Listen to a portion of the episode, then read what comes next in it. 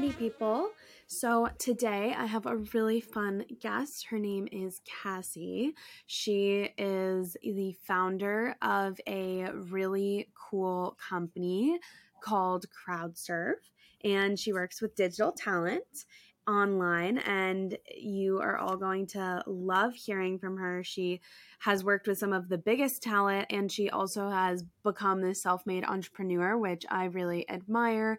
And so I'm very excited to sit down with her and have a quick little chat about all things entrepreneurship, being a woman in the music industry, and also working with digital talent. So hello. Hi, thank you for having me. I'm excited to be here. Of course. So for those that don't know about you and your journey, where would you start? Would you start as you're the founder of CrowdSurf, or would you start with like, I'm an entrepreneur? How would you really dive into who you are and what you do? I would always say, like, I feel like my journey started when I was 11 and 12 and a Backstreet Boys fan. That was where my journey started. I was a fangirl. I went to my first concert, and that changed my life. I'd never seen one. I'd never experienced like a bunch of people loving the same artist and music at the same time. And I sort of became obsessed with being, one, a fan of them at that moment, but then two, just a fan of people in general.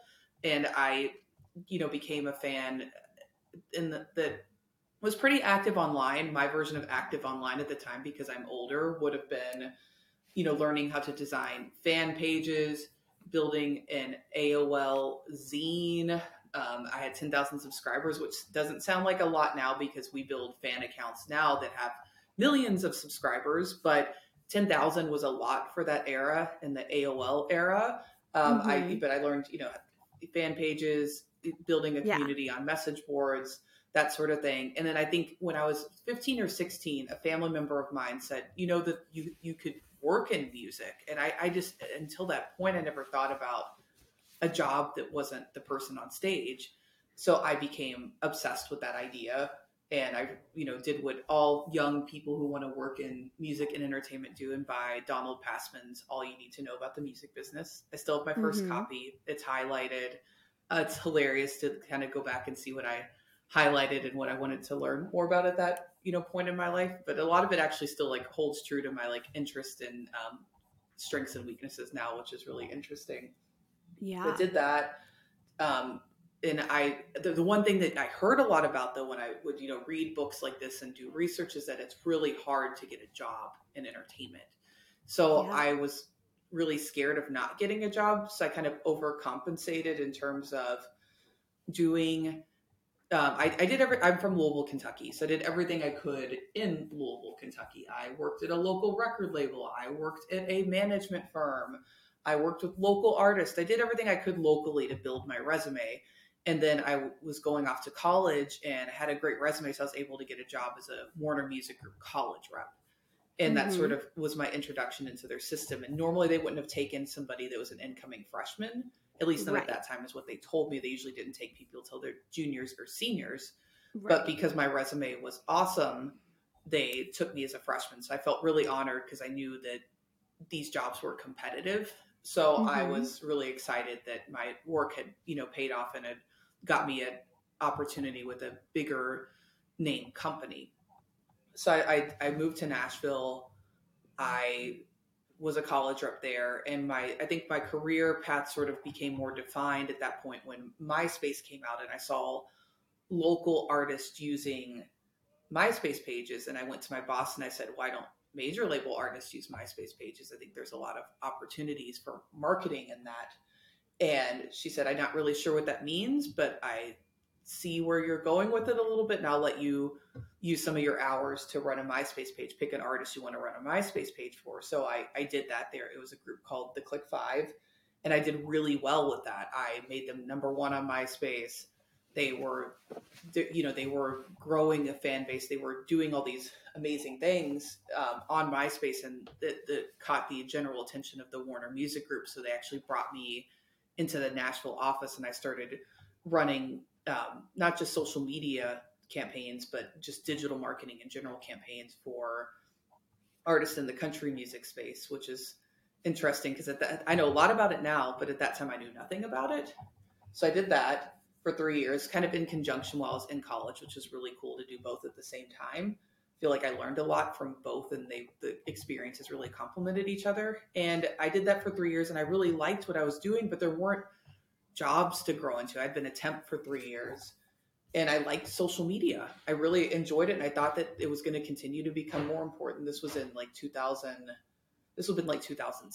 when this was kind of happening. And there wasn't like the word like community manager didn't exist. Like that wasn't a job. So there wasn't a job for me to go get. And me and my business partner were in a similar situation. So we decided, let's, just be consultants and do it together and get some clients and keep doing the job that we like, but, feel a little more like progress in our career since we've been doing this as temps for a while. So that's when CrowdSurf was born in 2007, and that was 15 years ago. And we've, progressed, I would say, slow and steady over the years. We have a staff of 50 now. We have over 120 clients, and we've worked with some of the biggest artists and creators in the world. And we have an incredible roster and incredible people that work at the company. And it's always been like, we've grown every year, but it's always been slow and steady. It isn't one of those things where we, we've never raised money. So we've never been like, okay, we're doing our, seed round or our A round or whatever, and raising money and hiring a bunch of people and scaling quickly. We've always scaled slowly. And I think that suits me and my business partner's personalities, but I'm, really happy where we're at and still feel inspired to grow and try new things. And it's really cool to see where like digital marketing and social media marketing started and where it's at today and how important it is now. Yeah. How cool. Thank you so much for going into depth there. I think something that, really took my eye is that you have always been somebody who's had this incredible work ethic, and you've always searched for opportunities in places that maybe weren't clear, but you took them anyway. And that's something I've also done.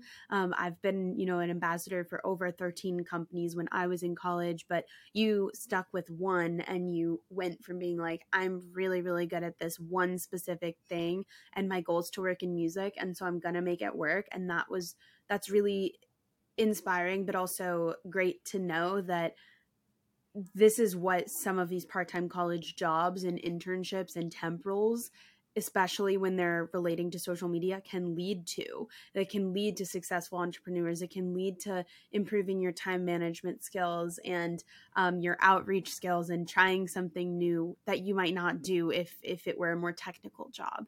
And so what would your advice be to young college students who maybe want to do something in their career, but they're not quite sure where they want to go with it? Like, how would you tell them to deal with the uncertainty that lies ahead?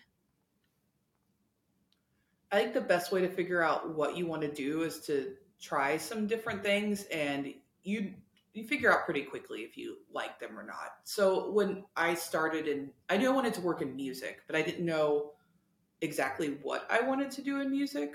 So I went to Nashville, with the idea of, getting music industry connections, but also figuring out what I wanted to do within that field, because there's a lot of different routes you can take.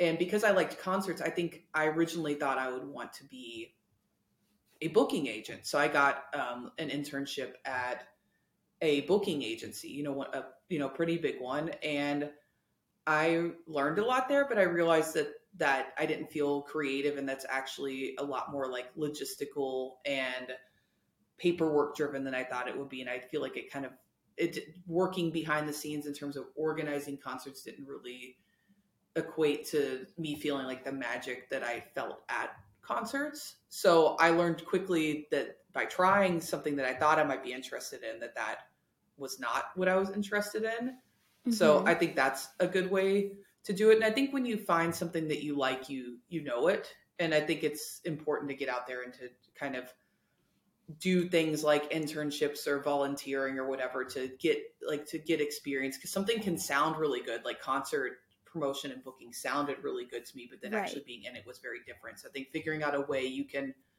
get close to it and figure out what it's actually like and decide if you like it or not is a really, you know, a really good way to sort of weed out what it isn't that you want to do.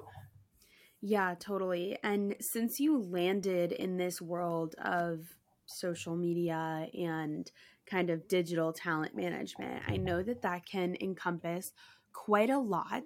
There's not only pressure on the talent to perform well, but there's probably also pressure on you to help the talent, you know, morph into a star or to amplify their mission even more. How do you deal with that kind of management and not internalizing either wins or losses, you know, to an extreme?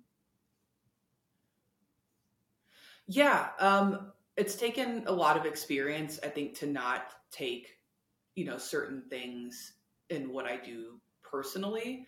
I made a rule for myself that when I was younger, I would get really upset when people like wouldn't take my advice, because I knew the advice was good and it would help them, but it's ultimately their decision to take advice or not. So I made a rule that I will always give somebody the best advice I can. If it's an important piece of advice, I like to make sure it's in writing so that if something goes wrong, it can be referenced later that I told them to do something different than what they did.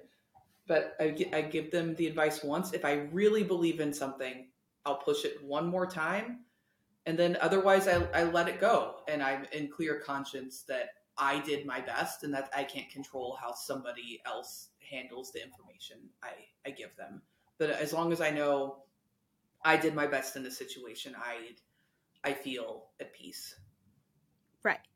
And talk to us a little bit more about how you navigated, you know, some of the music industry with a lot of, I know there's a lot of bold personalities. I know there's a lot of very maybe like old school thinkers, very, you know, male dominated. How have you kind of paved a way in that space that you're comfortable and confident in? Yeah, I mean, I still think I deal with imposter syndrome and sometimes don't believe I belong backstage at a certain show or at a certain conference table or at a party or a dinner or that sort of thing. But whether it was 15 years ago or now, my thing is always, even if you don't feel like you belong, or even if you're nervous about it, like, do your best. That, I think that's a general theme with me, is like, do your best, like go to the meeting and make sure you say something, even though you're intimidated by the people in the room because you look up to them, or if you're nervous to go to this party because everyone looks amazing and it's high level celebrities, still go and do your best. And, you know, don't pass on an opportunity because the situation made you nervous or scared.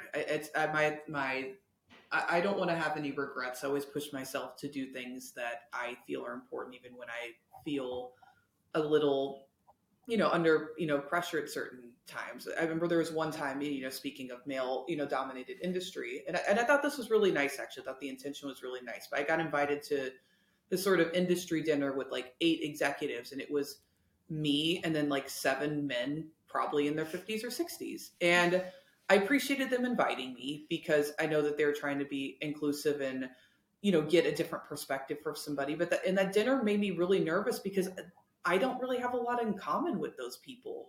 You know, outside of work, you know, they all have children. I don't. They're older than me. They like golf. I don't really know how to play. You know, there's a lot of differences just because of our age and gender and, you know, different generations. But I went and I did my best, and I connected with some people, and I, you know, made some, you know, work, you know, contacts, you know, from that situation. But it's, you know, those kind of things can feel intimidating, but when I feel intimidated or feel fear, I like to take a step back and think, do I feel the fear because I should or shouldn't do it? Because they kind of feel the same sometimes. Should I, like, the fear can, in those situations. And I think I, you know, take a step back, identify, am I scared because I'm nervous and this matters to me? Or am I fearful because have physiological symptoms that I shouldn't do something? And usually it's because I'm scared because it matters to me. And I push myself forward on that situation and try to not talk myself out of doing something, even though it might, you know, make me a little scared or intimidated. I'm scared and intimidated because it matters to me. Totally. Yeah, that's a really good point about fear and kind of standing up to the concept of fear when we're having these like physical reactions to it. And is it happening because you're scared of the judgment of others?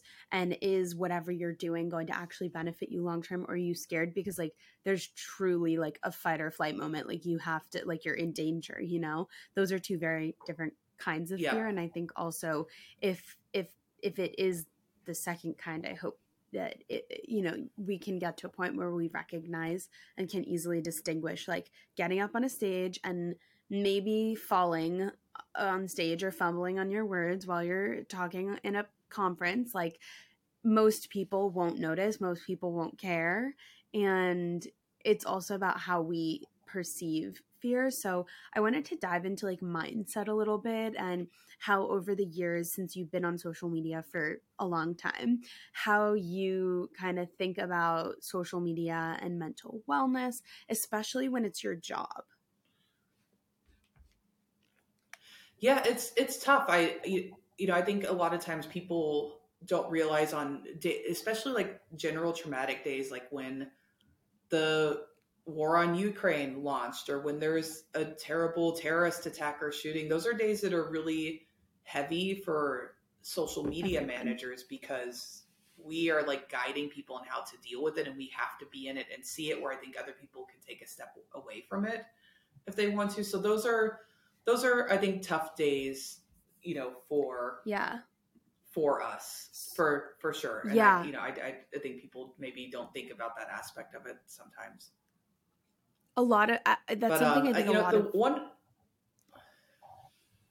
Yeah, I was just going to say, like, that's a big topic in the industry, not just for managers, but for influencers, creators, brands, anyone working in the social space. I mean, I think it goes all down to leadership, right? Like, what are your values? Even if it's like on an individual level as a creator, what are your values and how are you going to like elevate and use your platform to speak up? Because at the end of the day, like, people are usually engaging and looking at content for an average of 3 seconds. That's like a very, very short amount of time. And if you can post something and elevate a message and stand up for something, like, why would you not? But then at the same time, some of that is insinuated by the pressure from everyone saying you have to care about XYZ issue on this day at this time. And if you don't, then you're like feeding into, you know, the oppressor winning. And I feel like that is a lot of it's a really hard thing to grapple with. And it's a lot of, I think, harsh pressure that it's not necessarily right or wrong. I think both sides are, you know, it makes sense, but to think about it in the scope of a business, to think about it in the scope of like, if you don't talk about this now, like, why do you even have a platform in the first place? That's a question that I ask myself a lot, especially when really bad things are happening in the world and certain influencers aren't amplifying, like what's happening to students and women in Iran right now, what's happening in Ukraine right now, what's happening with like even abortion rights in the United States right now in certain states, and how that's affecting healthcare. I mean, the list goes on, and that's not to say that one issue's more important than the other, but how have you kind of navigated that, like from a business perspective, advising other people? Yeah, it's changed a lot too, because I would say 15 years ago, you just didn't touch any of that stuff. Right. It was just like, it was faux pas to do that. And I'm glad that it's changed and evolved, and that people do want to speak up. I think the thing that's most important is to take a beat to do research. I see a lot of people share something in good intentions, but it's actually not the right message, or the information is inaccurate. Yeah.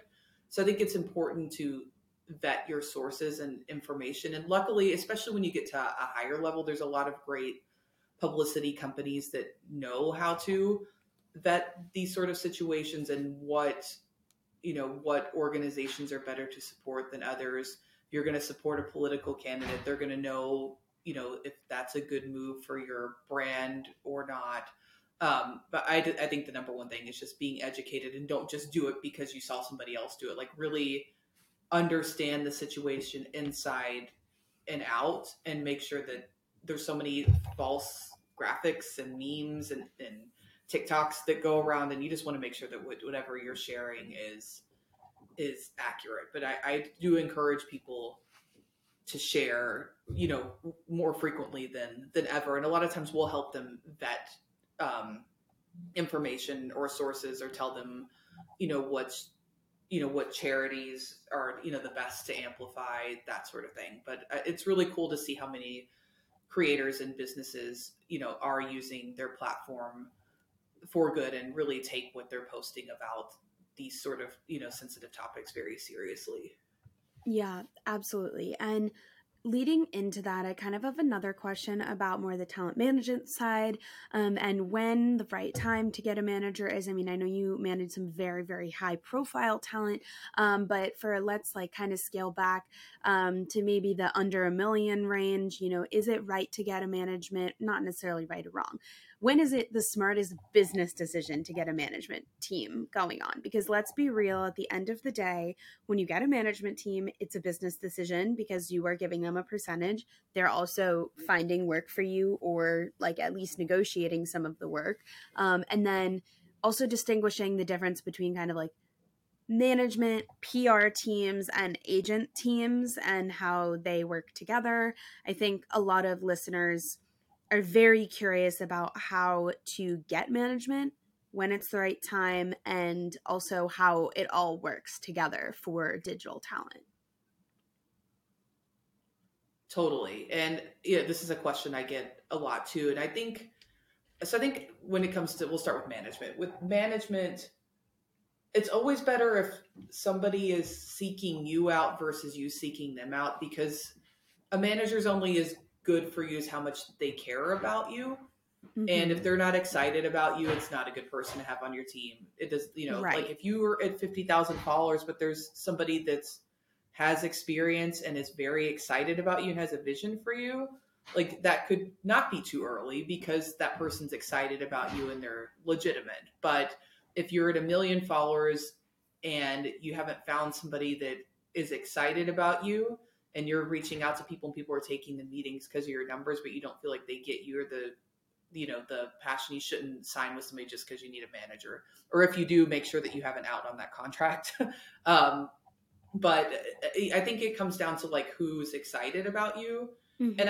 And hopefully they find you organically versus like you begging somebody to be their, you know, their manager. I would say I'm trying to think of everyone that I work with on the management front. They are somebody that I sought out, or like I knew about them and somebody asked me, are you interested in this? And I'm like, yes, I love them. And I already know who they are. You know, like right. I already like was excited about them and had a vision in my head as soon as somebody told me about them. So, you know, those yeah. I think are, you know, the best kind of situations. And so I think, you know, some roles that people confuse a lot. I think people confuse, especially in the like creator economy, I think people mm-hmm. confuse agents and managers a lot. So I always like to say the manager is kind of, they're sort of like the center of the wheel. And then there's a lot of spokes that they have to communicate with. And one of those big spokes on the wheel is the agent. So the agent's job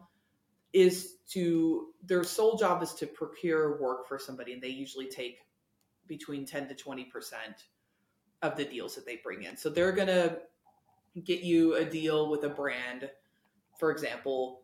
They're going to coordinate the terms. They're going to try to get the terms to be as most favorable as possible. They're going to try to get the money up as high as possible. And they're solely there to get gigs like that, versus like a manager has to deal with all aspects of your career. They're going to be dealing with, you know, the agent, and they might bring in some brand deals themselves as well, but they're also going to be dealing with like your schedule. What does your social media strategy look like? What does your career arc look like? What are your goals in 1 year, 5 years, and 10 years? Like a manager is much more of like an architect and dealing with all yeah. aspects of somebody's life and career, versus the agent is just dealing with the, you know, one by one paying gigs. And then publicity publicists are usually, sometimes they're on all the time, but they're usually paid on a monthly retainer with a monthly fee. And they're either, sometimes they bring them on for big events. Sometimes they're on all the time. The publicists are hired in a lot of different ways and a lot of different timeframes, but their main job is to, well, they have several jobs, but they are there to help you tell your story and present your brand to the public and figure out like, what is that story? What does it look like? And then what avenues are you taking to get that story out there? So that can be scheduling people for magazine shoots, podcasts, and so many other things in between. But that's their main job. And the manager and the PR firm, you know, or individual publicists, you know, it's important that they're in sync and work closely together. And at the end of the day, if any of these entities that you work with aren't working out, the manager is going to have to, probably going to know before the talent is, and they're going to have to be the person that fires these people. So they're kind of managing all these people in your life in addition to you.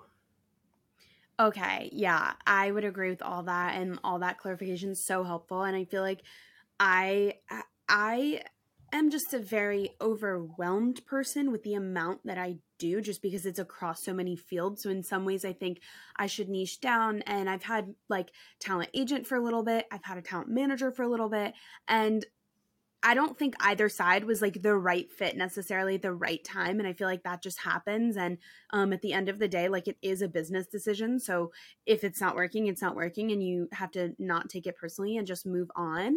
But I'm definitely seeking that, you know, more well-rounded architect to help build it out. I really like that you use that word to frame what a talent manager can do with talent. And it's not to say that talent managers also can't negotiate or like do any of the stuff that an agent might do, or do any of the stuff that a PR team might do. It just depends where and who and what level. Is it like a friend who needs extra money who you're hiring to manage your inbox and be your manager for a little bit? Because I know that happens a lot in the creator world. Or is it a big management team? Are you going boutique and then getting signed? I mean, the list goes on. Like, there's so many different avenues to all of this that within the creator space, I think it's still pretty unknown, and it's definitely hard to get someone to believe in you, I think, in a lot of ways, because at any given moment, I mean, I guess this is with any job, especially we've seen this with COVID, but like music especially also is like, you could have your one hit wonder and then be done. With social media, you could go viral, get 5 million followers, and then all of a sudden get canceled or like not have any purchasing power, and nobody's going to want to work with you. And like, that's not anything that we can individually control. So I just think it's interesting to see how the industry is kind of ebbing and flowing. And I know that you do a lot of like social media predictions and anything. What would be your like top 3 predictions in the next, you know, couple of years with social media?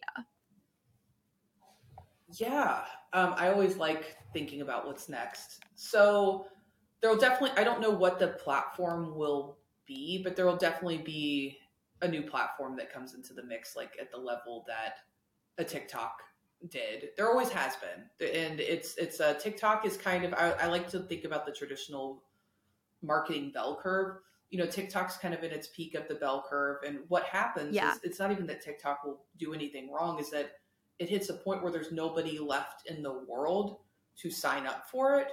And so that's automatically going to create a decline. Because like, that's where Instagram and Facebook are. There's nobody left to make an account. So it's not going to grow the way it used to. And then at some point there'll be a new platform that comes in and people will be excited to sign up for it. And then that's the magic moment to get in. When you are doing well on a platform early as people are signing up for it, that's where you get followers the easiest. So I definitely predict that there'll be something, you know, in the mix on that front. And I think that whatever platforms really figure out how to, you know, I think sort of take more of a stand against like bullying and people's privacy and rights being violated on that regard. I think that whoever figures out how to handle that better is going to be a really big winner, and people are going to feel more comfortable spending time in their DMs there. They're going to spend more, feel more comfortable just scrolling and, feeling positive. I think whatever platforms figure out how to create a space where people feel happy versus negative or potential to be attacked, I think that's who's going to win, because it can be rough out there. For example, for a second, I was really loving LinkedIn, but I think it's become really negative. So I actually deleted the app off my phone and just log in on the browser a couple times a week. Yeah. It was, one point, it was super inspiring. The feed was, and then it became really negative and complainy. And I was just I felt happier in my life since it's not been on my phone. Totally, yeah. I think whoever figures out how to make it feel happy to be in their world is going to win. Yeah, I would agree with all of that, especially, there's going to be different platforms that play to different strengths instead of trying to be a copycat of one another and just try to, showcase and glamorize life as it is not versus, life as it actually is. So that's kind of interesting. But as we wrap up, I ask my guest two different things. The first thing is, what is your, song that gets you in your groove, that makes you really confident, that you're your anthem? My anthem? Oh my goodness. I feel like I have a playlist that's my anthem. I'm trying to think of what song I really like. This is tough because I listen to so many things, and I feel like I only listen to my clients. Of course. I'm going to go, any Backstreet Boys song is going to make me happy. We can go with I Want It That Way. It's a classic. So I'll go with that. Backstreet Boys. Of course. We love that song. And then last but not least is, I know you did share a lot of rules and amazing kind of quotes, but is there a mantra that you live by that we need to know about you? I just steal everything from the Four Agreements. But, again, earlier, I think I just, I always try to do the best I can and accept that people not taking my advice doesn't mean I didn't do my job. As long as I did my best to present that advice, I feel like I did a good job, even if that result didn't, become a public facing thing. Yeah, absolutely. Absolutely. Well, thank you. Sorry. My headphones are falling out. They're these little link pods. I don't know if you've ever used them. They actually have great sound quality, but they're just a pain in the ass to stick in your ear. Anyhow, thank you all so much for listening. Where can we find you and the work that you do if we want to, follow you?